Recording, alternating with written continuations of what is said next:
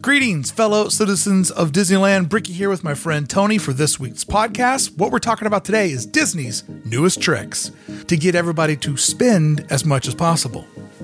I love tricks. I love Pepper's Ghost. So I'm, I'm curious. Let's let's do this. You're all in. Something I've been fascinated about ever since I became a fan of Disneyland, and what drew me in is I have little to no uh, meaningful connection to the movies. I love the Disneyland park as an art piece. I love the way that it was designed. As a lifelong illustrator and designer, when I walked into the park, I literally felt like I was walking into one illustration after the other. I have the trained eye to see the compositions of Disneyland and go, whoa this is built just like an artist uh, drawing board. Like I can see the composition of an artist in this piece that I'm actually walking through and living in. That was the thing that drew me into Disneyland. The next thing that drew me in was the business practice. As a lifelong entrepreneur and as somebody who's been a serial entrepreneur, only ever really worked for myself, the business practice of Disney was fascinating to me. And I find Disney in an interesting spot that supply and demand is one of the rules of business, right? If mm-hmm. you have a lot of demand, uh, then you can sort of raise your prices, right? Like if there's people willing to pay anything, well, you can just keep going up and up.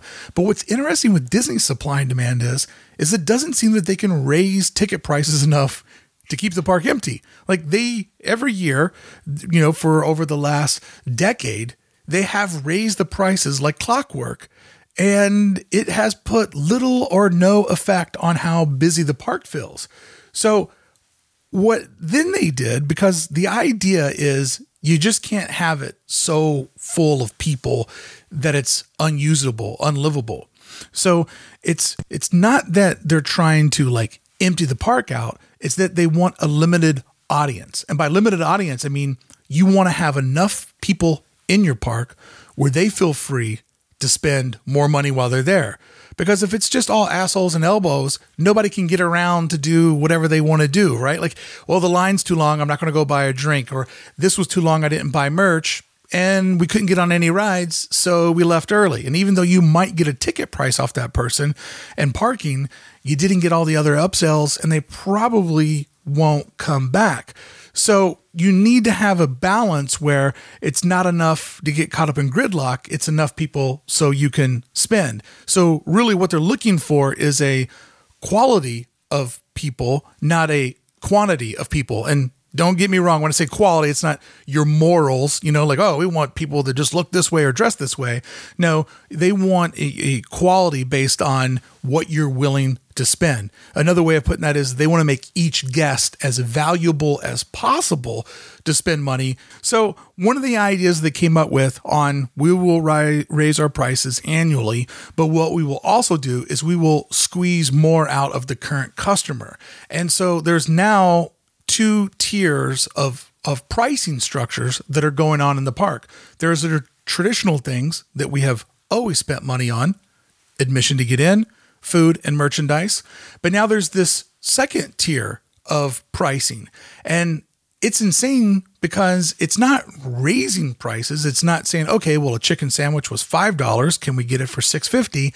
It's charging for things that were always free, which I think is the biggest magic trick financially that they've pulled off because they have now uh, found new pillars of financial success that wasn't even there before. Like somebody literally walked through the park and said, okay, if we can't price these fools out at the gate, can we then get more money off of all these other items to at least slow it down, right? Everything costs more, people do less, therefore the park is at a balance to where we can get more money per guest. So, one of the very first things that we'll talk about and we won't go into this too too deep is and everybody knows this is a thing that used to be free.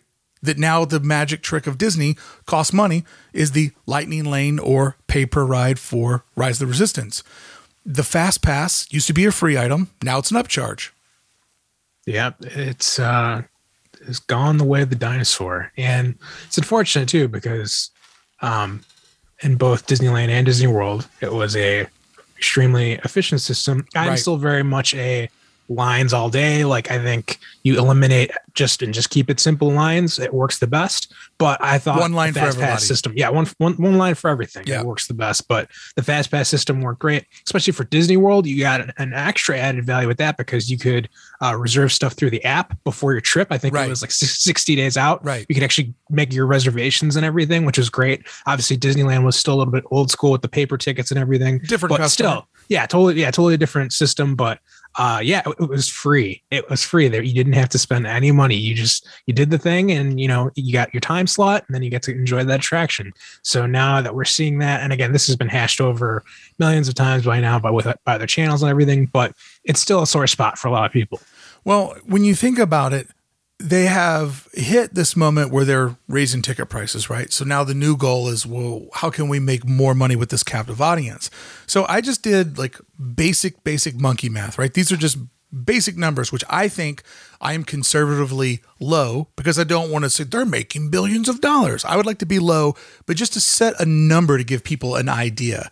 So if you got 20, or I'm sorry, if you got 10,000 people a day, to buy a $20 Genie Plus Lightning Lane, just the basic service out of the Disneyland Park, that's an additional $200,000 a day. And I'm probably low on saying 10,000 people, but just literally by saying, well, what if we got everybody to pay $20 for basic Fast Pass? Boom, $200,000 a day. If you get another 5,000 people to buy Rise of the Resistance, that's another $100,000 a day. So if you take 30 day month, that's 9 million extra dollars a month. And I think that I'm low on that. I think it'd probably be more somewhere in the ballpark of 15 to 18 million. But over a year's time, with just the, the bare bones numbers, that's $108 million a year, which is just an easy way to say a thing like FastPass, let's just add a minimal amount of money to it and we can easily squeeze up. And so essentially, that's another way of taking the ticket price and slowly making it more for those who are willing to pay more. Yeah, and to your point previously, how obviously with the reservation system, uh, it's not so much a capacity thing as it is they can kind of maintain the crowds and see who is going into uh, parks in on any given day. But when you're out of state like I am, uh, you don't have the luxury of being there and going, "Oh man, it's really crowded. It's really hot. Like I'm bailing. Like Right. I am, you know, hard in. I I'm there for the entire day. I paid for the for this trip. Um, so you basically have to either suck it up and deal with it, or hey, lightning lane, it's it's only twenty bucks more. What's what's the you know what's another twenty bucks? And- And, I'm sure it's going to come into play a lot. And there is a value to the Lightning Lane. When you look at the video that Dylan and I did, Standby versus Lightning Lane, where we showed exactly how much more you can get done, Dylan was able to do twice as much as me by paying $20 more. So as an individual, 20 bucks isn't that much. Family of five, it's $100. It gets to be a little bit more, you know, kind of costly. But something else I want to break down today, and we'll get to this more in the end of today's discussion, is that a dollar is worth something different to everybody. $20 for a Genie Plus is not the same for everyone. For some people, that is an unimaginable amount of money for their family five. Like we're already like putting money on the credit card just to go to the park today. So there's no way we're going to do hundred dollars just to skip the lines. And then other people, twenty dollars, like pfft, why would I not spend that? You know. And I know people in my life that are on both ends of that spectrum. But the next thing that I want to tell you is one of Disney's newest tricks for profitability and squeezing out more. And I think this is probably one of the smartest ones on today's list. Is think about this some genius somewhere said, oh man, 365 days in a year, it's just not enough days. What if we were to take some days and to turn them into two days? And through the power of ticketing time travel, Disney has figured out a way to make some Tuesdays two days. And that's with the after hour parties. I have a little bit of monkey math for you again here, Tony. There this year, we're going to do a hybrid of what we know this year and base some stuff off of the last year when the park reopened. So with five sweetheart nights at a starting cost of $114, uh, times 10,000 people a night, that's about $5.7 million. Two villains villains night at a starting point of 119, that's about 2.3 million dollars. If you do the Star Wars night Uh, that is three nights. Starting tickets 134. Not even going to talk about how high the tickets go for when celebrations in town. That ends up being, I think, uh, four million. And then with 25 Oogie Boogie nights, starting ticket at 114. That's like 28 million. And then five Merriest nights, $165 each. That's about 8.2 million. So what I've just broken down is a way to add on 40 extra days. So where everybody else is living at 365 days of the year, Disneyland is now operating at 405 plus days and to the tune of an additional $50 million. And that's me going with 10,000 people per event and the lowest ticket possible. So the idea of taking the day, dividing in half right now with just me doing like bare minimal money, I've already got Disney at like 160, 170 million dollars more per year off of two things that used to be free. It used to be one cost to go to Disneyland from 8 a.m. to midnight. Now select dates, 40 dates a year, depending on the park. That's cut in half. And the Fast Pass used to be a thing you could get for free. Not now all, all cost extra. But you're seeing where this nickel and diming over the year scope, it's uh pretty serious money. But Mark, it's a party. Who doesn't want to be at a party? This is a designated party. Um, no, that's insane. That's insane money, and it's extremely smart. Whoever thought, of, I mean, double dipping. Who you know, who wouldn't in that instance? But that, that is a considerable amount of money.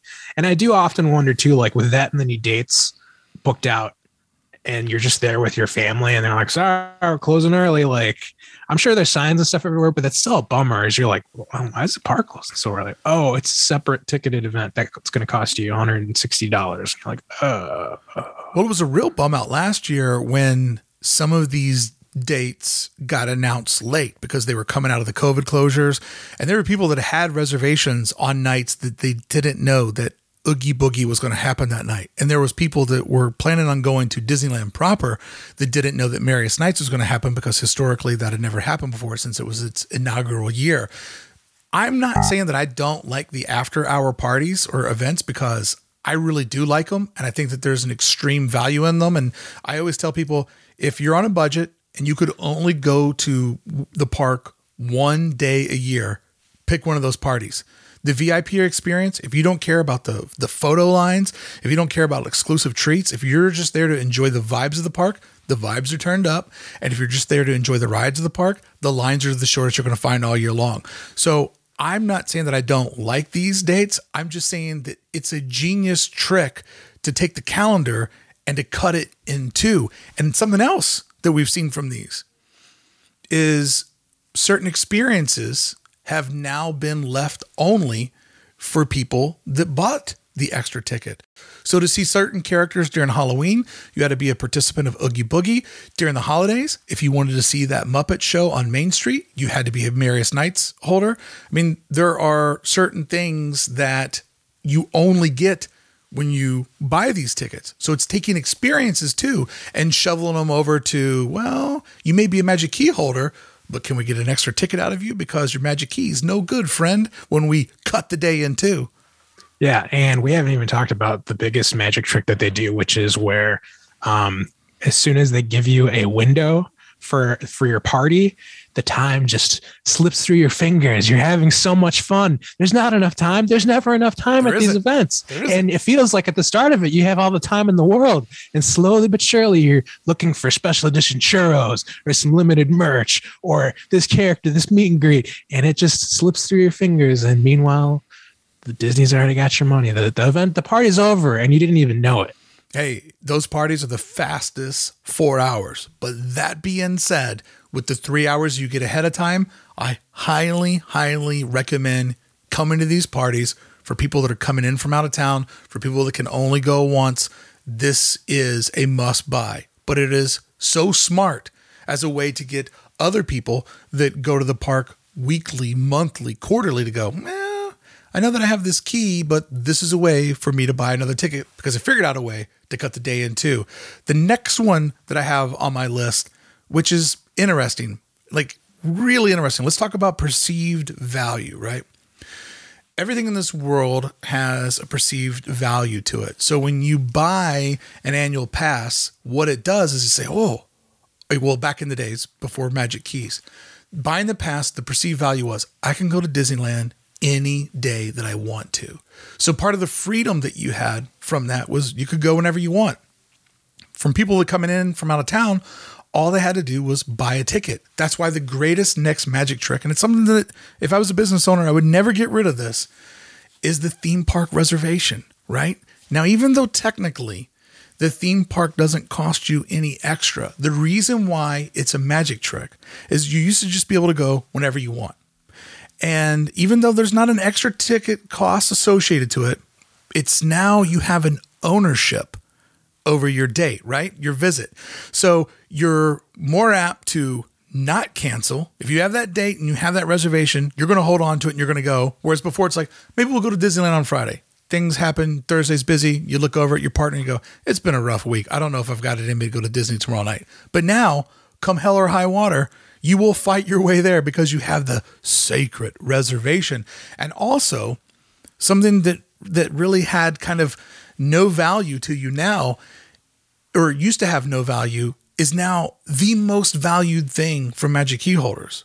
What do you hear key holders talk about the most? Reservations, reservations. All the blogs, when there's more reservations, they go up. So even though there's not a hard cost on it, it is one of the most valuable things. And I say, not only does it make people cancel less, it's making people go more. Because you used to have the idea of I bought this pass and I can go however many times I want to. But now that you're limited to three, five, six at a time, you want to make sure that you're using those so that you're getting your value. So the reservation, I think, has made the actual going to Disneyland feel more valuable. It's added more ownership to the dates that you get. Therefore, once again, something that you never even thought about before has an extreme value to it. Yeah, the reservation system is the equivalent of like asking your mom to drive you to the mall because like you need that like uh th- that chaperone to tell you can go and do something you no longer have free rein to just go to the mall with your friends whenever you want. You got to check in you got to have somebody get you in there to have a good time. But also too i mean that whole reservation system is just pure data. And yeah. we are living in a data driven world and that is the biggest resource that giant conglomerates use. So yeah, that system is never going away because they have pinpoint accuracy with reservations and they can see everything. Everything they need to know, they can get with that information. And it's yeah, it's not going away anytime soon. When I see some of my peers say, Oh, you know, reservations will probably go away or they root for them to go away, I say, Are you insane? Like, why would you ever, ever get rid of that data? Uh, the thing I could see them doing before they get rid of reservations is creating a service where you can get the reservations faster than everybody else, like a lightning lane for reservations. Or I could also see them doing some sort of thing in the app where it's like, you know, win the daily lottery, refresh your app at two o'clock to catch any reservations that had opened up day of. You know, and like I could, like, there is no reason to give that back for free. In fact, none of these things will go away this will be the the basis of everything moving forward. Um, so that's why I thought it would be interesting at this moment to talk about what's next because we've given you three big examples and I'd love to hear from you at home. You know, we've looked at the fast pass, we've looked at the actual just date to go there, and we've also looked at cutting the day in half to do the upsell for the after hour parties. The original upcharge of something that should have just been free or included with your ticket was parking, right? Like everybody knows parking is the biggest scam that ever existed. Every arena, every convention center, every theme park, parking is the scam that just won't die. How many times over do you think Mickey and Friends parking structure has paid for itself?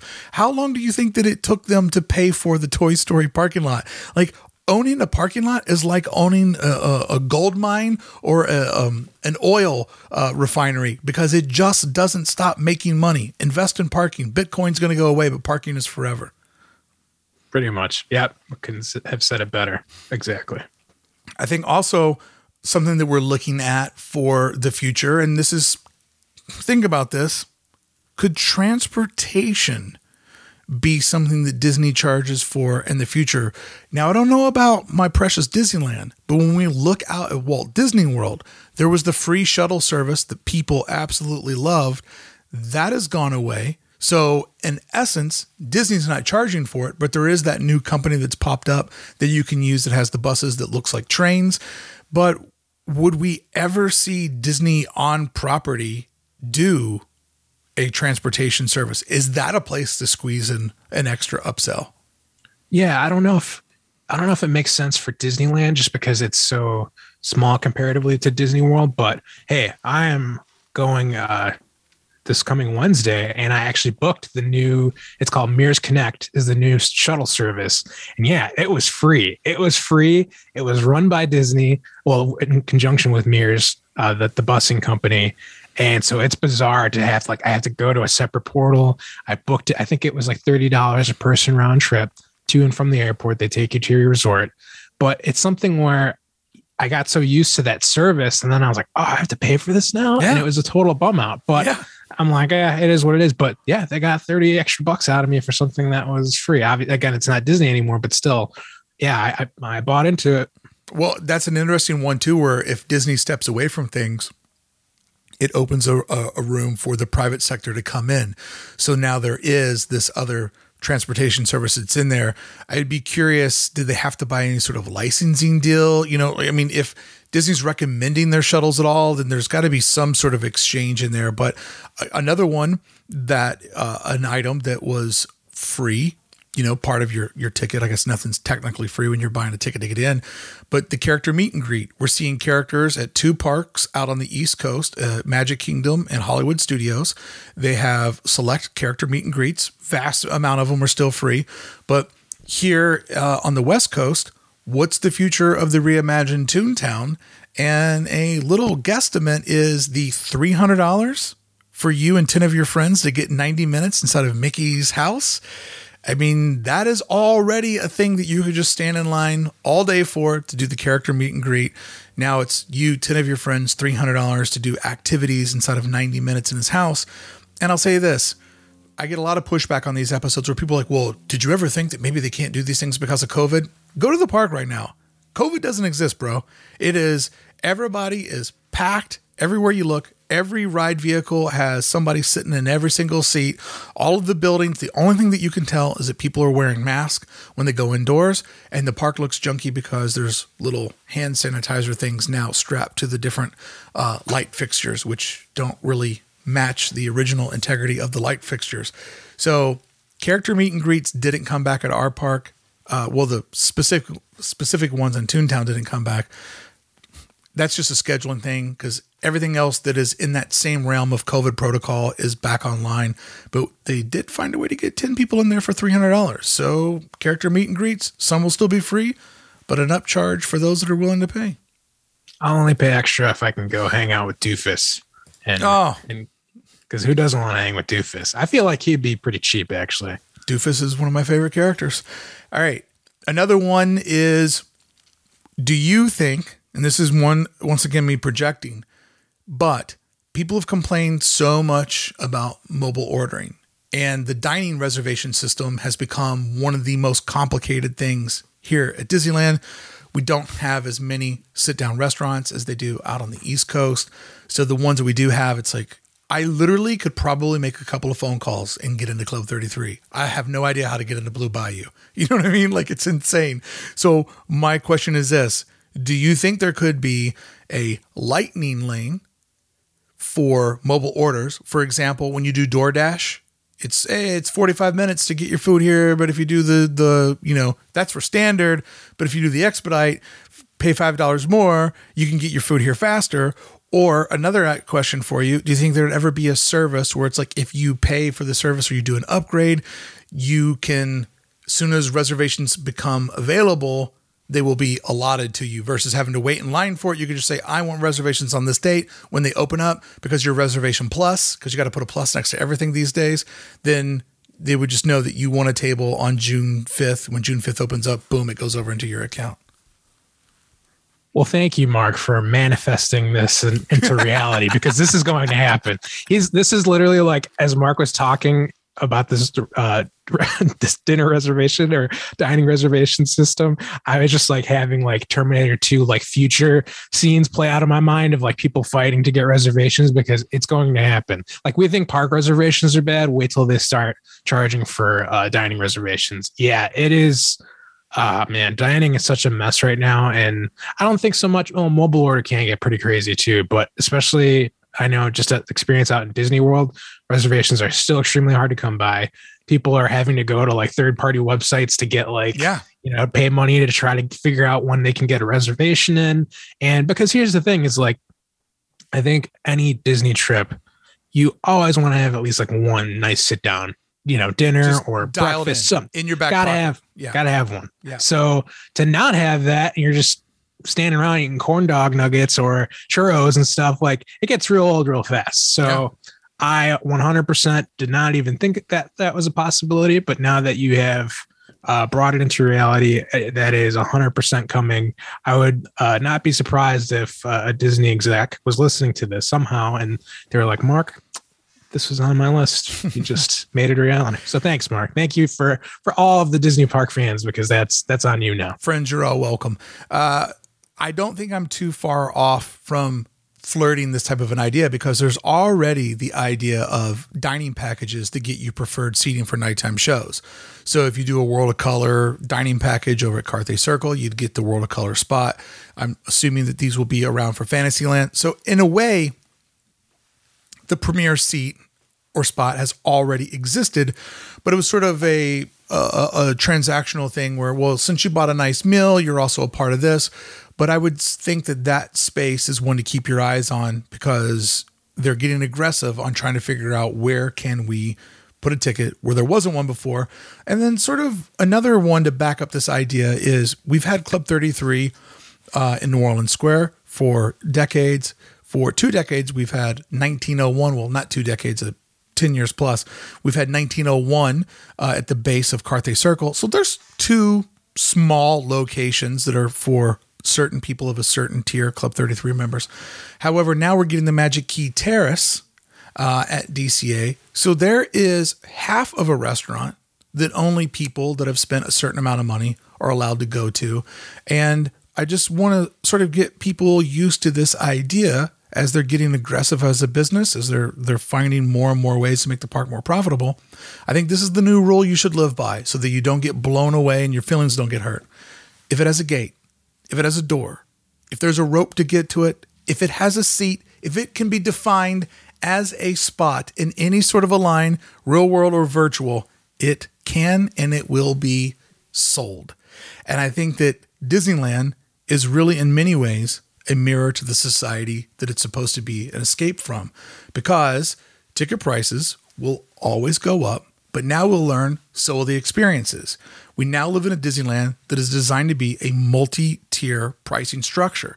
So, therefore, Disneyland now has an upper class, which is the Club 33 member.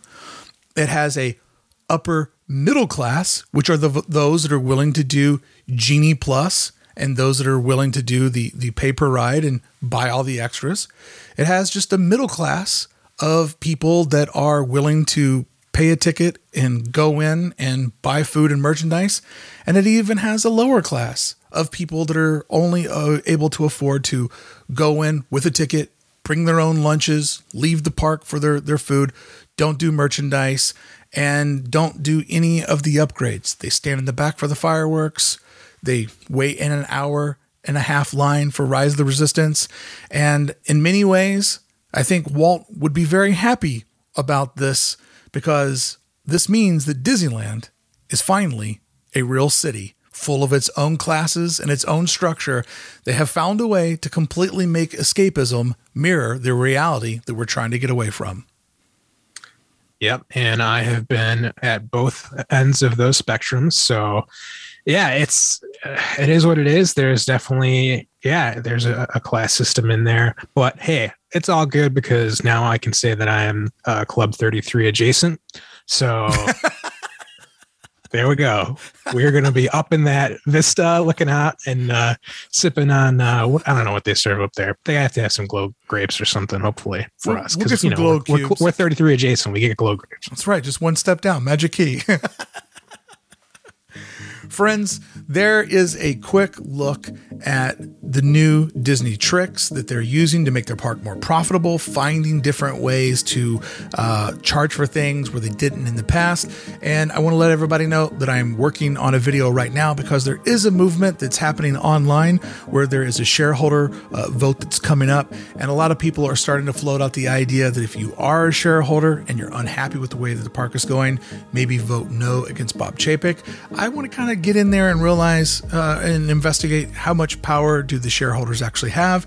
And then again, like, what do we actually know about Chapek? Has he just been the mascot for all things that have gone wrong?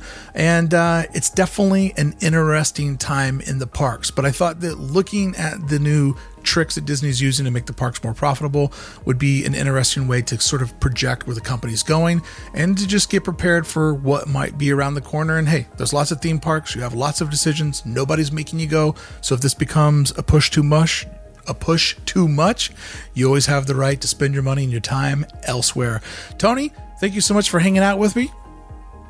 Thank you. This is great. And you made me realize that I have bought into like three out of four of these things, I think, uh, something like that. So, yeah, I do the I do the parties, I do the the shuttles, I do yeah. I, I'm I'm pretty uh pretty much into the Disney park uh ecosystem heavily. So It's working. Friends, if you want to listen to uh, an hour more of content, join us right now over at club1313.com. That is the community that helps support all of my content. We have an amazing Discord where people are on there hanging out all the time, meeting up in the parks, having a good time. We just had our one year anniversary, which was so exciting to really build this fun and exciting community. And on top of that, you get more content that other folks don't get on the podcast or over on YouTube. Friends, until the next time I see you standing in the middle of the park with your phone out going, oh my God, I just paid what for what that used to be free. I'll see you back here next week with another episode of Disneyland for Designers with my good friend Tony Mendez.